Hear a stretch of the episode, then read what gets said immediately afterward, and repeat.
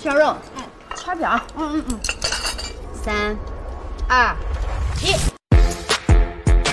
用开心愉快的事情讲生活中的糟心事，不会是让你第一集看完看了个寂寞，不知道他要讲什么，他要把你当成一个人在说服你，都要看看导演，你这么精彩的剧情，你还能再撑多久？可以吵架，但请保持安全距离。我不喜欢吃的，我就是不吃，我但我会去掐表，你也会掐表？对，我 会掐表，他比普通女生还作了一点，即便他没有钱，我依然很喜欢他。然后我说，因为他又高又帅，可能年纪越来越大，我。觉得真诚才是最打动人的地方。每个人对自己喜欢吃的东西都很明确，但是对自己喜欢的人都很模棱两可。你可以有一百个理由和这个人在一起，那你就可以有一百个理由和他就地分手。我对电视剧的大结局一般是不抱期待，他没有想要去给观众答案，或者试图教观众怎么做。大家都在说是一个被剧名耽误的好剧。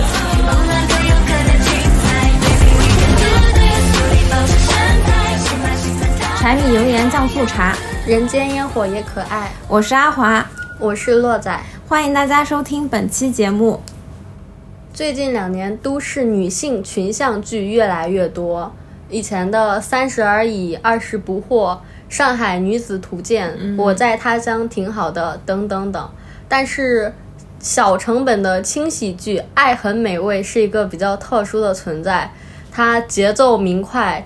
BGM 如神奇般的存在，然后用轻松愉快的方式讲生活中的糟心事，瞬间捕获了我们两个的心。嗯嗯，阿华是不看国产剧的人，对的。然后我是一个不太看电视剧的人，但是他就瞬间捕获了我们两个的心。如果你也跟我们一样对国产剧或者说对都市女性剧不抱期待的话，不妨收听这期播客，不妨点开这部剧来看一看，说不定能给你惊喜。手动并可，开头就给大家一记强案例。对，那展开之前，先简单介绍一下这个故事。嗯，它故事的情节是类似于《欲望都市》这部剧讲故事的方式。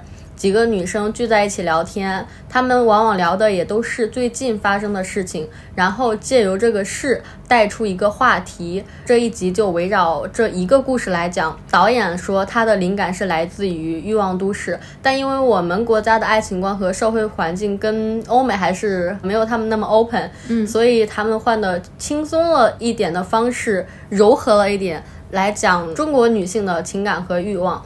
对，相当于也是把欲望都市本土化的一个改造。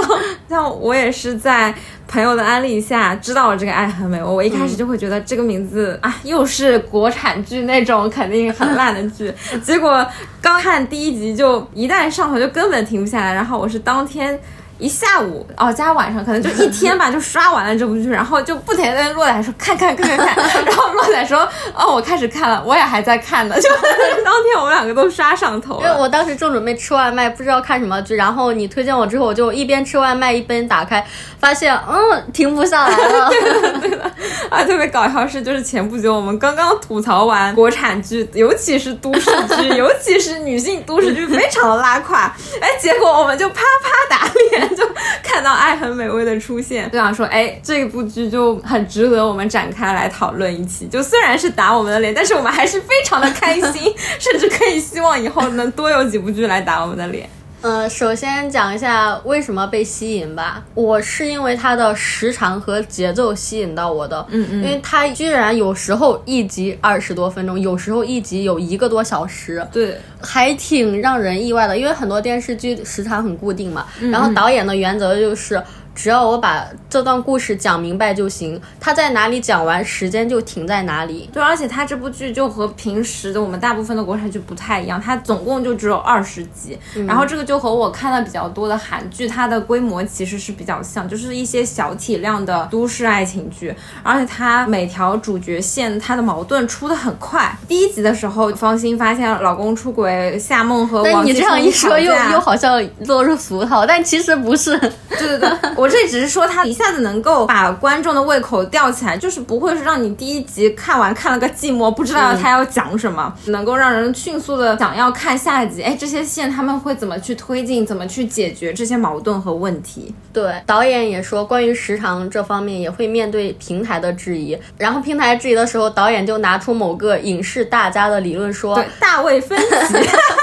电视机的话，它是定时结束，比如说你八点就要开始，九点就要结束。嗯嗯，它有一个很严格的时间，其实打乱了你故事本身的节奏。然后导演就拿着这套理论去说服平台，然后平台可能对导演也很放心，最后放手了，说行吧，选角我也不管你，预算也不管你，对时长我们都不管你。所以说导演有很大的发挥空间。嗯。第二个吸引我的原因是他的风格，他会用开心愉快的事情讲生活中的糟心事，嗯，这是最吸引我的地方。因为我之前朋友会推推荐我看什么《三十而已》，或者是都挺好。然后我点开视频，他们就开始吵架，我真的好烦，我啪我就把电视给 我就我就关掉了。然后这部剧虽然也是在讲中年女性她们的糟心事，但是因为用一种很调侃、很轻松、幽默的方式，就能让我看下去。我果然只能喜欢这种搞笑的、有趣的。对对对，因为我之前有想推荐几个比较现实扎心的，然后可以就是很直白揭露现实问题的那种剧，然后落在了解这个题材之后，就说啊算了。很想看，一定要是加一点喜剧元素、轻量、开心一点的、愉快一点的，你才能够接受这个案例。对我前两天看完了一部韩剧爱情剧吧，当时很吸引我，我还想啊，为什么我突然为这部剧上头？后来搜那个简介才发现，它那个标签就是喜剧、爱情剧，所以我才看得下去。嗯。然后第三个原因就是它的节奏吧，刚刚阿华也 Q 到，它的节奏很快，而且它的 BGM 都非常的神，很皮，嗯嗯嗯，而且它全程不用倍速都能让你看下去，真的非常的难得。对的，我一开始怀着对这种国产剧的偏见嘛，然后我一点开那个页面，我设置就是一点五倍速，后来觉得太有点太快，然后调成一点二五倍速，然后后来就会觉得，哎，这部剧根本就不需要倍速啊，因为它本身的节奏掌握能力就很强。导演真的很厉害。对的，然后除了这些，我觉得最为惊艳的一场戏的话，应该就是他在第七、第八集的一个夜店戏。哦，那集真的好经典啊，真的很惊艳。现场的调度能力就充分的体现出他的这个班底，他的导演的功力是还是很过硬的。嗯，这两集全部都是在夜店里面完成的，真的长达一个小时，场景完全没有变化，但是完全不会让人觉得无聊，简直就是人物调度的巅峰。而且我在看的时候。后就是完全一整个激动，你知道，因为他每条线他都推的很快，然后也都让你很紧张。就是刘静在那边等山木的回复啊，然后老高去帮他出主意，去刺激山木的这个反应。夏梦这条线，他偶遇陆冰，面对着他的谎言会被拆穿的这个危机，就临时现场扮成服务员，然后方心去帮他应付，他又失速，矛盾点也是跌宕起伏。然后张挺这条线，他其实是跟着方心带出来的，又抛出了。一个矛盾点就是他的现女友是不是在钓鱼？大家又去解密这个女生到到底在干什么，然后就去发现这个女友的一个真面目。直到夜店现场，张挺和宋超打起来，整个现场的矛盾点推到了顶峰，就一下子整一个寂静。我就觉得那场戏它的现场的调度也好，然后故事线推进也好，然后每个故事线上的丰富程度都是非常的饱满，非常的刺激。每个小矛盾都是出乎意料，情理。之中，然后不停的叠加，到最后所有人物聚在一起之后，来一个大的小高潮。对的，就第一条线它出现矛盾的时候，你心里已经有点紧张了，然后又叠一条线，然后你就紧张感 double，然后又来一条线，就是 trouble，看的特别刺激。我当时看的时候一直在拖进度条，我说啊，夜店戏怎么还没有完？我倒要看看导演，你这么精彩的剧情，你还能再撑多久？啊，没想到，啊，居然真的撑了挺久呢。之前有看别人评价这个夜店戏，说它是。是国产剧里面最懂夜店的夜店戏，就 包括他对于夜店这个场景本身的刻画也非常的现实。有什么说话根本听不见都要用喊的，就太真实了。什么开一些很贵价的酒，然后灯打到你的位子上，完全就是当代的夜店现状。第二点的话，就是它对于故事剧情的推进也是非常有条理，层层推进，很符合我们观众的这种正常人的逻辑吧，就不会像国产剧的时候，你会让人觉得哈，边剧有尊重我们的智商。对对对，他有把你当成一个人在说服你，在跟你讲他发生的原委是有他的道理的，有他的发展的这个阶段的。举个例子来说的话，比如在方心发现前夫出轨的这个离婚事件当中，他第一层先是说前夫被判定为密接，通知他们去进行居家隔离。然后在这期间的话，方心她的反应首先是发现丈夫出轨的伤心，但她又会夹杂对过往这种甜蜜经历的眷恋和不舍。这种反应我就觉得和现实生活中大家反应会很像，就是你当面对一个人的背叛的时候，你又生气又觉得好像不是真的，然后又会犹豫说我要不要再给他一个机会？我们过去那么幸福之类的。这个第一层的情感是非常真实的。然后到他发现这个营养餐是那个出轨的小三做的，他就彻底的放弃眷恋。第一层的这个情感铺垫结束，到了第二层，他们到了那个民政局，然后准备去办离婚嘛。在这个民政局那段也非常的经典。对，呃，这个放在后面，我们可以具体展开。但这一层的话，方心她的心理是说，那我们既然夫妻一场，我们好聚好散，我不跟你去纠结什么婚前婚后财产，你不喜欢我的话，那我们就分开就算了。她还是比较理智的。但是又有一个爆发点，就是说她在民政局发现这个前夫和自己离婚的同时，她当天还要去和那个小三结婚。那个小三已经排好了结婚的号了，时间管理大师，究极时间管理。对，所以又因为这样的一个事件，激发了方心她的感情上升到第三层。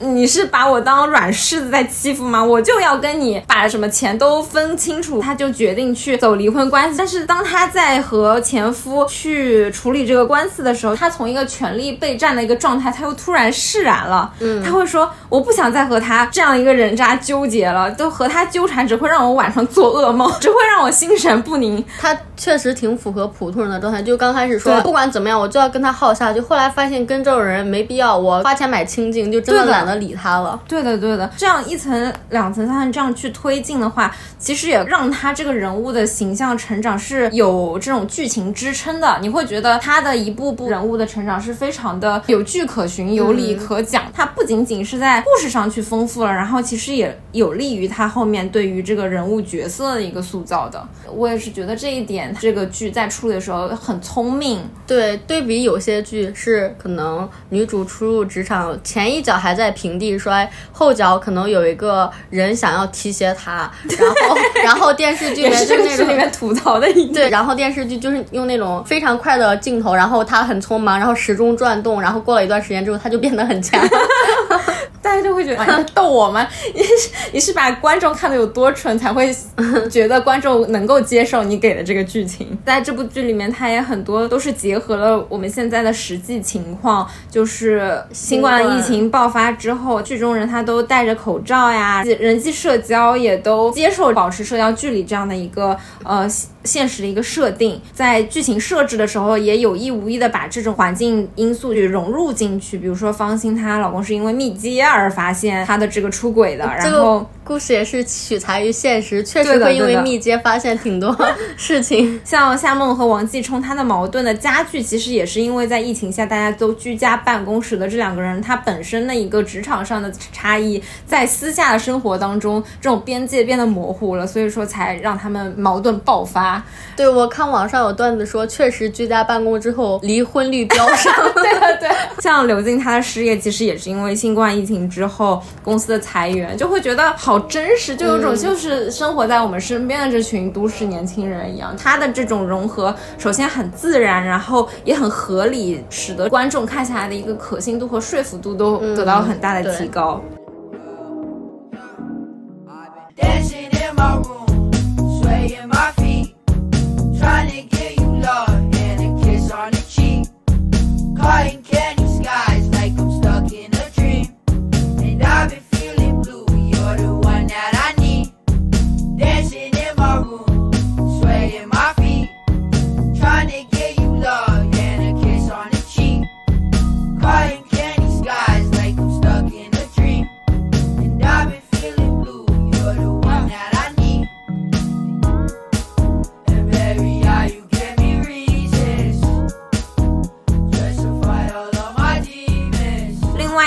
剧很值得夸的点的话，就是它的人物塑造，就是它设置的台词都和人物的性格非常的 match。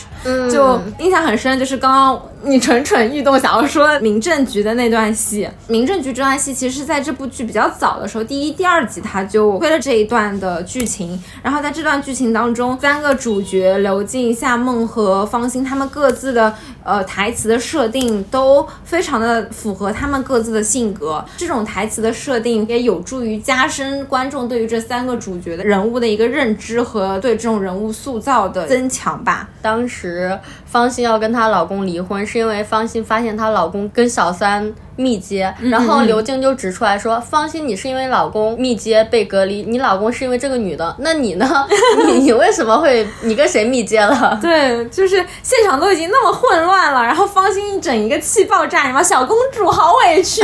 结果刘静在旁边很冷静指出之后，而且她前夫的反应也非常的马振宇，就是很细腻多疑，就哎他一指他就真不信了，哎他就真觉得你这个小三有问题。然后当当时还有就台词也挺经典。他们在吵架的时候，民政局的工作人员说可以吵架，但请保持安全距离。笑死！还要歪歪个楼，是他的那个人物调度跟节奏也很好。当时三个姐妹本来是坐在一起，然后别人就说：“哎，你们赶快分开。”就开始隔一个位置坐开。对对对。后来离婚协议书拿过来之后，他们哐哐哐又聚过来，聚过来之后，别人又把他们给遣开。嗯，可能我们用语言表达，大家会 get 不到这个片段的魅力。但是你如果看剧的话，就会知道他这段拍的还挺逗的。对，处处都是可圈可点的小心思。基于我们前面有说到这部剧精湛的一些台词功底啊、剧情的铺设呀、拍摄手法等等，让我们对于这个剧中的各个角色以及他想要阐述都市年轻人的一些 爱情线，都留下一些比较深刻的印象嘛。所以下面我们就来展开聊一聊《爱很美味》当中几个角色以及他的男人们以及他们的爱情线。像首先方心的话，就是很有代表性的，长相出众，从小都不缺追求者的那种女生。但是在这部剧里面，我觉得方心她其实还是一个工作能力极高的一个人，就包括她在离婚之后返回职场上，她的一些 proposal 或者说她的公关能力，其实都是非常老道的，情商极高。因为方心这个角色是张含韵演的嘛，我觉得还挺契合角色的，就是一个很小公举的人设，从小就漂亮，然后性格又温温柔柔的，大家都很喜欢。因为我对这种人物也很难共情了。所以说我没有什么要讲的，然后我觉得他选择这样一个角色。风险还挺高的，就这种从小长得好看的女生，通常在国产剧里面都会成为大家讨厌的角色，讨厌攻击的对象。她其实是一开始第一集就出现了婚姻危机吧，就是她的前夫出轨，她的感情转变还挺明显的，就是她的取向上，从婚前她需要这个男生对她的这种甜言蜜语啊，或者说是言语上的一个表达呀，然后到离婚之后，她选择张庭这样一个很木讷很。不擅长表达的这种男生，这个出轨事件对他的一个情感取向影响还挺深的。刘静，她的人设是一个程序员背景的女生，她可能比较干脆利落，对对对，然后讲话很注重逻辑。她和双星不一样，她就不是那种外貌很出众的那种，非常普通、长相平平的那一类。她做事也很讲自己的原则，比如说给她安利什么东西好吃，她觉得我不喜欢吃的，我就是不吃，我偏不吃。你再怎么安利，你再怎么吹。我都不可能去尝试，对他对吃的要求也很高，什么火锅要下多少秒，然后我会去掐表，你也会掐表，我会掐表。哇，我对于刘静这个角色的理解是很纠结、很拧巴。我其实一开始我就不是很喜欢刘静这个角色，但她其实最接近大多数人，感觉可能也只是在和夏梦和方心这两个样本的对比下，她是接近普通，但是好像她比普通女生还作一点。她有的事情说她又很有原则、很冷静，但有的时候你看她对于山木的爱就非常的上头，非常的情感导向，然后她对于。美食她分得非常清楚，什么东西我喜欢，什么东西我不喜欢。但是面对感情的时候，她又会很纠结、很犹豫，然后在宋超和山木之间摇摆不定。像刘静，她的感情线其实也是被很多人讨论。首先，第一个就是说，为什么刘静是这样普通的女生，可以让山木和宋超两个男生这么死心塌地的去追？嗯，这个问题其实我们俩也没有想通，因为像我刚刚的吐槽，大家也知道，我不是很喜欢刘静这个人。所以我也不明白为什么山木和宋超会喜欢他。然后基于我们之前在网上看了一些他大家分析的个帖子，可能是觉得刘静很像遗世独立的一朵白莲花。就觉得他不需要去追逐名利，他不需要去追逐优秀的外表，他就一直在做自己。嗯，其中有一个他的 CP 线讨被大家讨论最多的就是叫做宋超，他的人设是一个嗯富二代小奶狗，他这个角色就特别的讨喜，嗯，特别正直善良有上进心。我一开始说有上进心，洛仔还说他哪里有上进心，我觉得他已经比。相比于很多其他剧里的这种富二代纨绔子弟的这种形象，已经是非常有上进心了。就比如说最后他看到山木在事业上去工作，然后刘静勇敢的去创业什么，他突然觉得我不行，我不能就这样萎靡的过自己的生活，我也要去做自己的事业。然后就会觉得这样的男生就很可爱啊。对我看那个豆瓣小组里面的投票，他的呼声也是最高，以至于后来的投票就直接把宋超的角色砍掉，说 我们不投他，只投其他人。对，已经默认是所有人都会喜欢那类理想型了。对，然后还看到一篇文章分析说，可能导演并不太懂观众为什么喜欢宋超。导演的解释是因为他有钱。但是，嗯，我跟阿华讨论的时候，阿华说，即便他没有钱，我依然很喜欢他。然后我说，因为他又高又帅。不是他这个人本身，他的品格，他的一些人性的光辉，好吧，就是你听我狡辩。其实大家啊，认真来讲了，就大家喜欢他是觉得，哪怕他没有那么有钱，跟其他的角色一样，大家还是会很喜欢宋超。因为，嗯，他最讨大家喜欢的点，其实在于他很真诚，以及他勇敢的去付出。嗯，他付出的其实并不是金钱，而是他对于刘静这个角色内心的尊重和肯定。哎，可能年纪越来越大，我觉得真诚才是最打动人的地方。在刘静他觉得可能创业的时候资金有些缺乏的时候，他一开始他的逻辑还是说要不要我帮你，我有钱我可以投给你。但是后来他意识到了资金的帮助并不能切实的解决刘静的问题的时候，他就成。成长了，他整个人的人物，他也是在进步的。他没有用他之前的那套钱能解决所有问题的这这套逻辑去帮助刘静，他有一个自己的成长，有一个自己反思的一个过程。他后来就跟刘静就不提钱了，就是我陪着你，我陪你去看看店铺啊，去给你一些建议呀之类的。然后第三个主角是夏梦，他的角色是一个。万事只看结果、争强好胜的职场女强人的形象。对，她有一个很经典的塑造她人物的片段是，当时三个人被妈妈拉去参加相亲角，本来也都很敷衍。你笑太想起来，我想起来，中间那位女士手可以放下吗？你太像领导了。然后弹幕都在说她就是领导，太搞笑。对他他们参加那个相亲角，本来态度都很敷衍，嗯，然后后来结束的时候会有那个。投票环节，男生会送那个玫瑰花给心仪的女生，然后夏梦就很生气，说啊，早知道评比环节，我当时就应该认真一点了，就好搞笑又很可爱，嗯，他的那个人物形象也一下子就出来了。对的，对的，然后也不会因为他的这种职场上的强而影响观众对他的喜欢，因为你你会发现这个角色他很逗逼、很搞笑的地方。呃，夏梦的这个角色的扮演者是王菊，大家应该知道，她跟杨超越。是一届的创造一零一的女团选手，然后两个人是话题最多的两个人。然后王一零一的时候有一句很经典的台词，就说很多人觉得我的形象不够符合女团的标准，可能我没有很白、很瘦、很漂亮。嗯但是你们手里拿的是定义中国第一女团的权利。他说完这句话之后，就好多人都很算是对他的那种自信和特立独行很佩服吧。嗯，我记得当时我室友很喜欢菊姐，每天都在给。给菊姐投票还拉我们一起，因为每个人的账号好像一天可以投两三票嘛。大家喜欢的选手不同，都会投自己的，然后各自投完自己的之后会分一票给菊姐。所以他是一个很受女生观众喜欢的一个角色，是的，会觉得他很敢去反抗那些传统的审美标准。嗯。I'ma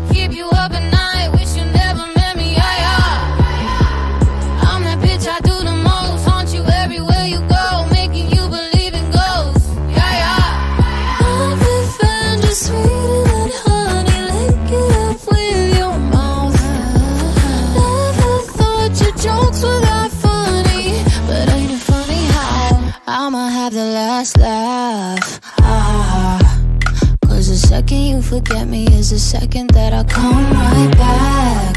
Ah, every whiskey that you're drinking, you'll be thinking how I burn like that. Is it a 夏梦的话，他在剧里面就是在王继冲和陆冰之间的一个抉择。但其实我就觉得这部剧对王继冲的描写应该是最少的主角配角当中。但他的形象是大家吐槽最多、吐槽吐槽最多的普通又自信的男生。嗯，演员结完结之后不是都会发小作文吗？嗯，然后王继冲这个角色写的也是这个意思，说王继冲是一个我很普遍又很自信的男生。他说的很委婉，他没有说普通但自信，他说的是 普遍但自信。对哎，还真是，哎呦，真的。但我觉得他其实也挺好的，嗯，就就还挺还行。我不喜欢，我不喜欢没有上进心的人。他也没有没有上进心，只是相对于夏梦让他相形见绌了。夏梦和陆冰的爱情线，我就觉得非常的单纯简单，感觉很多人还挺不理解为什么夏梦会喜欢上陆冰的。呃，陆斌是一个呃健身教练，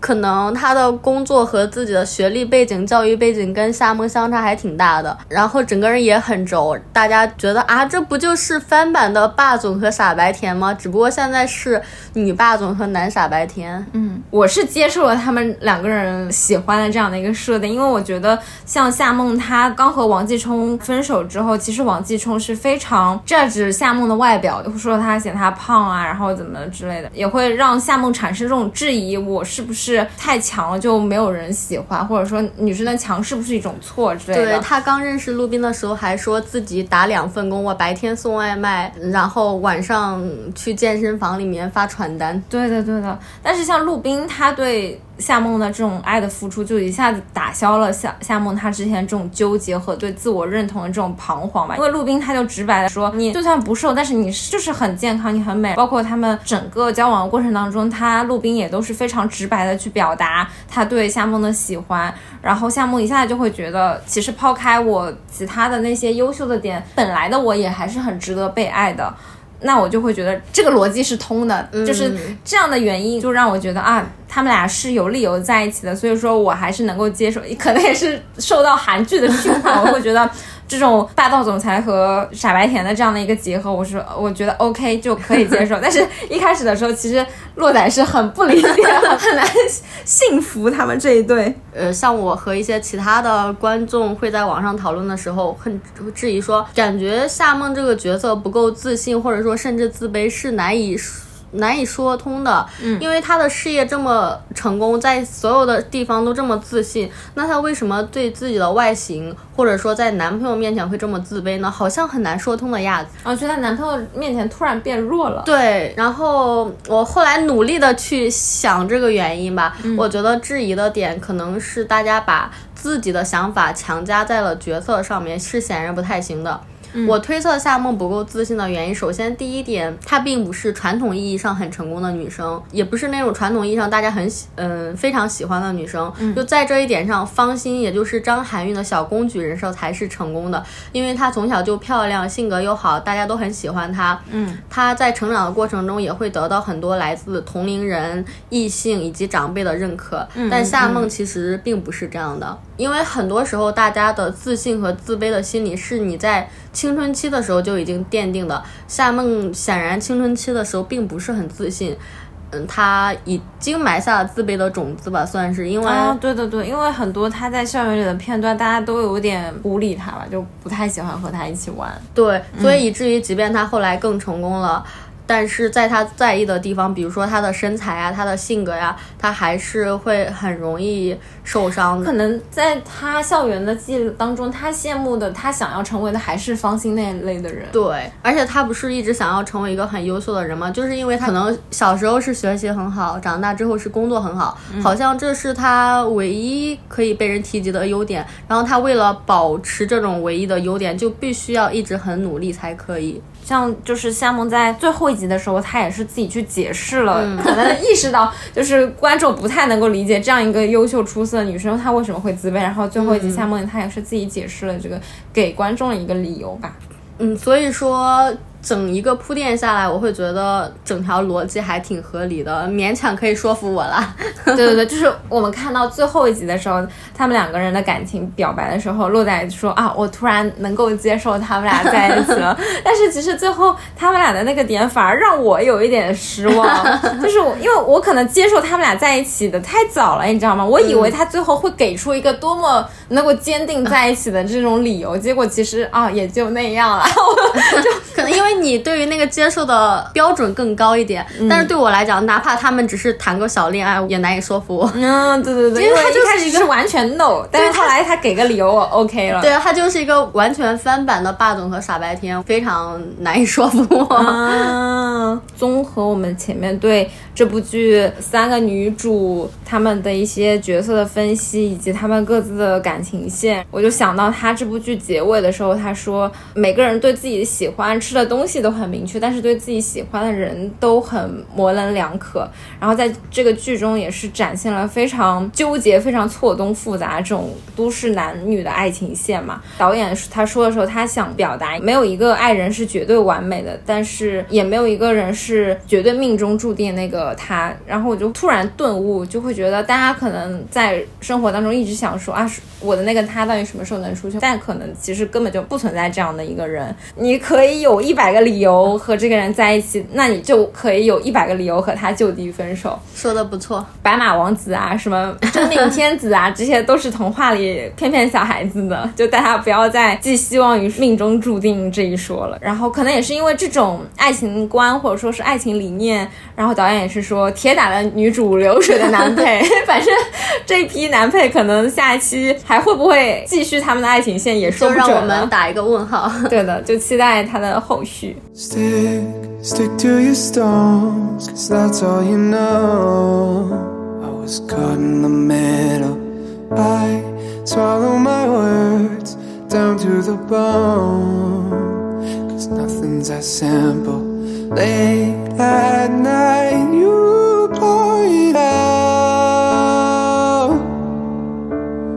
Know that only brings you down. But go ahead, give me all the blame. Twist my words and set them to flame. Whoa. 除了爱情线之外，这部剧也有很多升华的部分。一方面是对于 LGBT 群体的描述，还有女权的意识算比较强了吧。我感觉，假如说《爱很美味》它单纯的去讲爱情题材的话，可能还没有办法达到现在这么出圈、这么圈粉的这样的一个效果。就是因为它除了爱情之外，其实在讨论一些略微敏感一点的这种话题的时候，其实也都非常的毫不避讳，或者说是在国产剧里面还是挺少见、挺难得的。然后我们首先可以展开来讲一下这 LGBT 的这个议题吧。像陈正道导演在他之前那个《盛夏未来》的那部电影里面，其实他就有小小的 cue 到一下 LGBT 的这个话题。他也是是《秘密访客》的导演，然后《秘密访客》里面也有哦，也有嗯这样的隐喻在，在这部剧里面，就是 LGBT 的这种隐喻的篇幅更多了一点吧。就方心因为打官司而认识到这个 gay 蜜，gay 蜜，对，这个 gay 蜜就毫不避讳的带他去 LGBT 的酒吧，在舞台上那个 LGBT 群体唱歌的那一段，同时这个镜头也有给到酒吧这个场景当中其他的呃同性恋人群啊，而且那一段导演其实拍的很隐晦。这个 gay 蜜他很认真的在看台上的演出，然后方心就看了一眼 gay 蜜，然后透过 gay 蜜的眼神看到背后有两个女生很深情、很动容的也在看这个演出的时候，他就通过三个人的眼神以及舞台，对的，就很短的一些镜头语言，就让大家什么话都没说，对心领嗯神会。对的对的。他嗯鼓励方心的时候，还告诉他，有的人光是做自己就需要很大的勇气了。对你，你去向张庭表白，嗯这算什么呢？有的人他本来存在的本身就已经很饱受诟病、饱受质疑，有出现到这样的一个人群。其次就是肯定他的一个勇气和做自己，或者说是表达爱的这样的一个权利。那我觉得，嗯，在国产剧当中能有这样的展现，已经非常的充分了。韩剧里面有一个《酒鬼都市女人们》这部剧，就是也是和这个《爱很美味》同时期大家议论度比较高的一个都市女女性题材这部剧嘛。然后在这部韩剧里面，其实也有关于 LGBT 议题的这个表达，然后它的情节的露出，相比《爱很美味》会更加直白一点，它已经不是隐喻了，它是直接安排到这个剧情当中了。啊，韩国可以演这种话题吗？也是最近几年才有。嗯，在这部韩剧当中，有一个女主，她她是一个高中的老师，然后她有一个女学生，她其实是喜欢这个女老师，哦她她就又师生恋又同性恋。对的，她这条 LGBT 的线其实是直接和主角产生了一个交际嘛，就不像《爱很美味》里面，它还只是个擦边球，因为擦的是主角的一个 gay 蜜的那条线，因为不是本身主角面对的问题。然后在韩剧里面，那个女生她的表达就更加直白，他向自己的女老师表白之后，他还亲吻了她，嗯，但是最后的话非常可惜的是，他还是选择了自杀。我感觉这样的剧情的安排，可能也是非常现实的去表现了现实当中很多 LGBT 群体的一个无奈或者说是绝望吧。当中有一个台词就是非常的深刻，他就说喜欢一个人又没有错，活着却没有办法去做喜欢的事的话，那才是更加不幸的一件事情。然后就会觉得，其实，在亚洲国家 LGBT 的议题，其实还是大家还是挺避讳的。直到最近几年吧，韩剧议论的这种口子才慢慢的放大，才逐渐有了这种同性恋的类型剧。现在逐渐就加入到一些主流的流行剧当中，整个亚洲影视剧的一个议题开放的一个进步，然后它能够感染到我们国内的一些优秀的创作者，去把它在剧当中展现出来。我觉得也是《爱很美味》非常值得肯定和认可的点。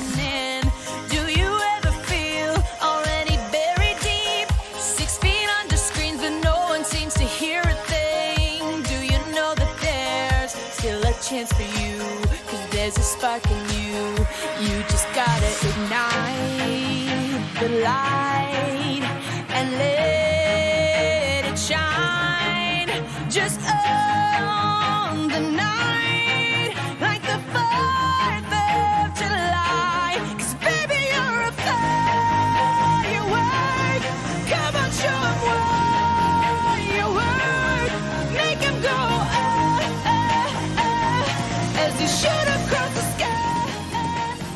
我想歪个楼，我觉得韩国的编剧真的好敢写呀。那最近他有一部韩剧很受大家争议，其实你对标一下中国的环境来讲，这部剧讲的大概就是抗日战争的时期，女主角是一个中国人，男主角是一个日本间谍，然后讲他们两个绝美爱情。哦哦，好像是 JTBC 的，然后现在已经好多韩国民众又去示威抗议这部剧，说要把 JTBC 给撤了。我我只觉得，就抛开对错来讲，他们编剧真的还挺敢写嗯，然后包括现在 JTBC 他们那个电视台还是很挺这部剧，换到中国的制作方肯定说，嗯，好的，我们现在就是下架就撤。除了 LGBT 群体之外，这个剧的女性意识还挺强的。他既碰 LGBT 话题，他又碰女性议题，就是感觉是还是很敢说了。嗯，它的大结局算是国产剧女权意识的天花板了。嗯，首先说一下，我对电视剧的大结局一般是不抱期待的，因为大结局一般都不好看。对，不烂尾就不错了。对，然后一种是大结局，把之前出场的角色全部都拉出来再过一遍，啊，然后对对对，一种是悲伤，悲伤，悲伤。所以看的时候，我其实没太抱期待，但是。这部剧的大结局，它不仅很强调女权意识，而且把每一条线梳理得很清楚。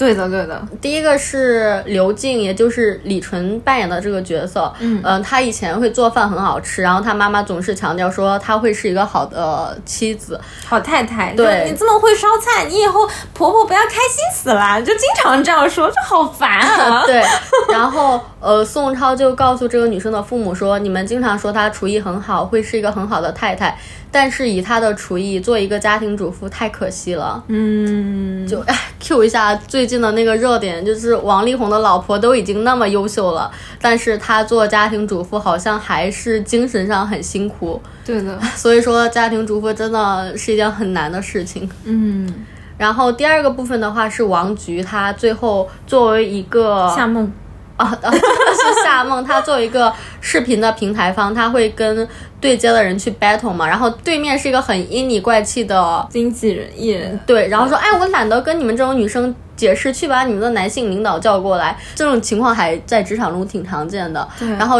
夏梦就一通把他给怼回去。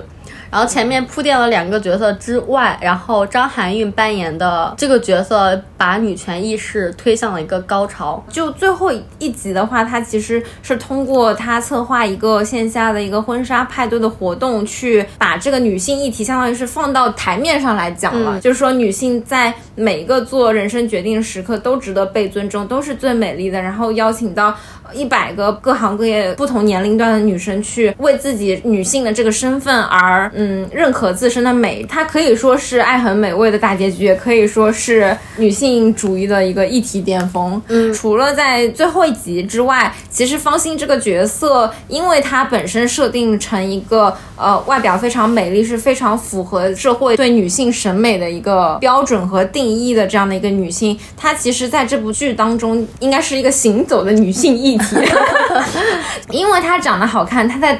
打出租车的时候说自己是公关，结果就被司机骚扰说，嗯，你哎呦，多少钱？公关呀，就很微妙。对你多少钱一晚上还是什么的，是吗？我说不定我能成为你的客户呢。对对对，就然后他在职场上又被他的呃合作方的领导骚扰，嗯，在呃离婚之后回到职场上又会被他的同事嚼舌根，说他也就好看了，但其实年纪大了啥都不会，就各种他的这条线，我在前几集里面看的时候，可能就只是一个单独的一个个体和一个事件，但直到他到最后一集的时候，他把这个女性主义的线下活动给推出来之后，我会知道啊，原来方心是一直在这部剧当中牵引着女性主义的议题的这条线，它前面一个个一个个小的事情，其实都是在串成这一整部剧对于女性议题的一个关注，嗯，然后也会使得大家对大结局的这个议题的讨论不会太过突兀，因为方心前面就陆陆续续的有垫这些话题的剧情。豆瓣上的一篇影评里说了一句话，他说：“当女性题材剧中，她放下雌竞、放下傲慢和偏见，出现刘静这样普通的女孩，让夏梦这种优秀女性开始谈起不靠谱的恋爱，为美女芳心说话，才真正做到平等自由的平权视角。这才是我们真正需要的女性群像剧。”听懂掌声。对，这才是我们真正需要干的，就是暗讽 之前那些比较拉胯的、被大家吐槽的女性都市剧。我感觉这部剧对于女性议题的这个阐述和展现是高于我的预期的。确实，就可能让我去讲的话，我也顶多讲到被骚扰啊，或者说是呃在职场上被排挤这个层面。但是它最后一集的这样的一个升华，其实是高于普通观众的一个领悟度吧，或者说是对于他这部剧的一个期待的。Do they like you? Get your sexy on, don't be shy, girl. Take it off. This is what you want to belong. So they like you. Do you like you? You don't have to try so hard. You don't have to give it all away. You just have to get up, get up, get up, get up. You don't have to change a single thing. You don't have to try, try, try, try. You don't have to try, try, try, try. You don't have to try, try, try, try. You don't have to try. You to try.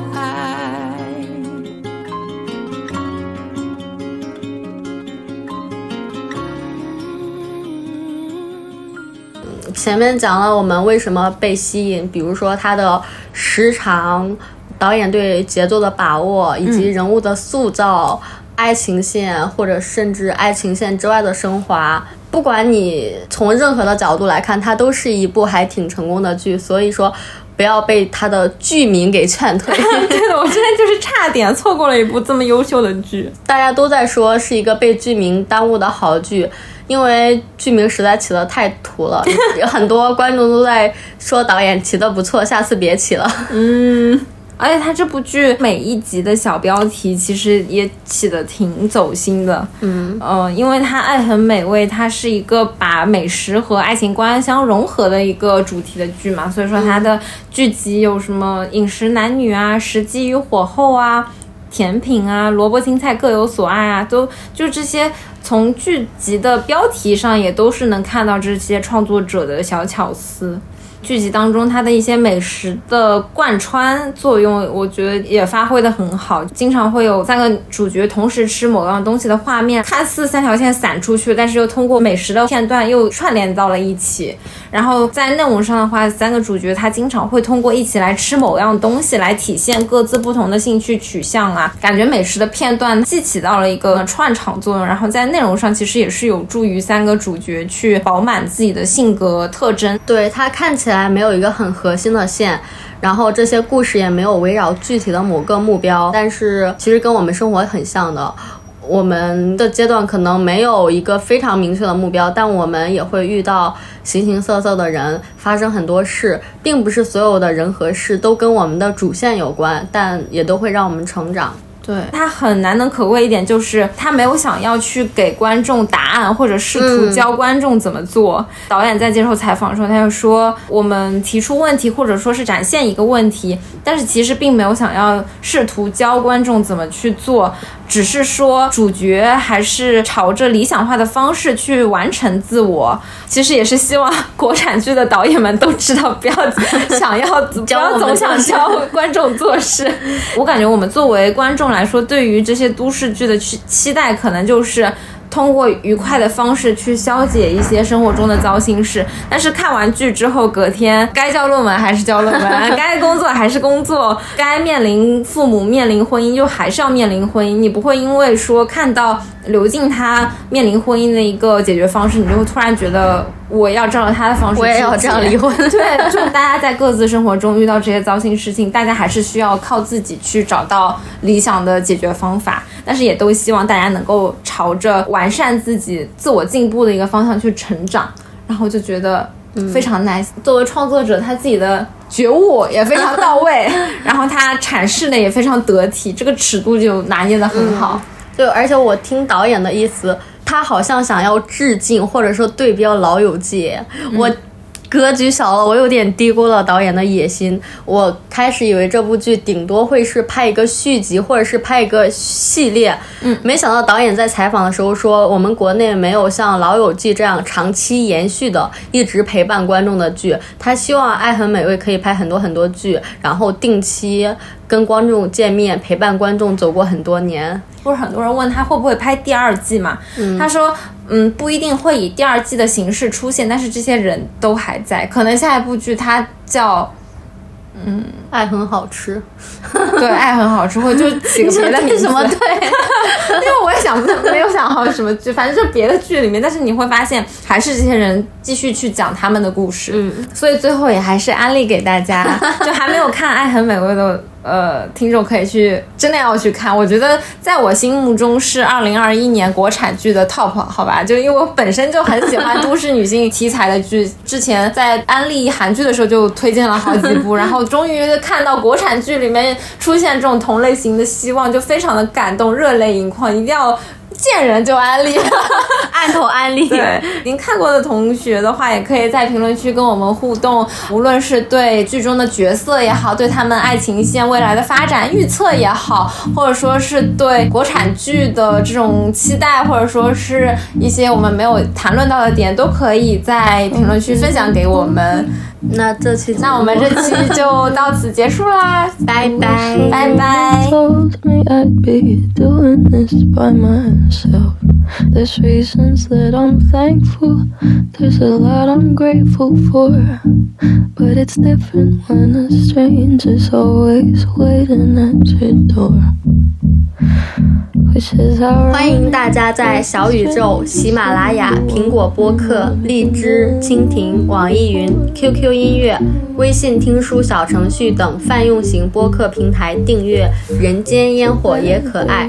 有任何建议或选题，欢迎投稿给我们，可以添加微信可爱 FM 幺幺幺七，或者发送邮箱至人间烟火也可爱的首字母小写幺幺幺七 at 幺二六点 com。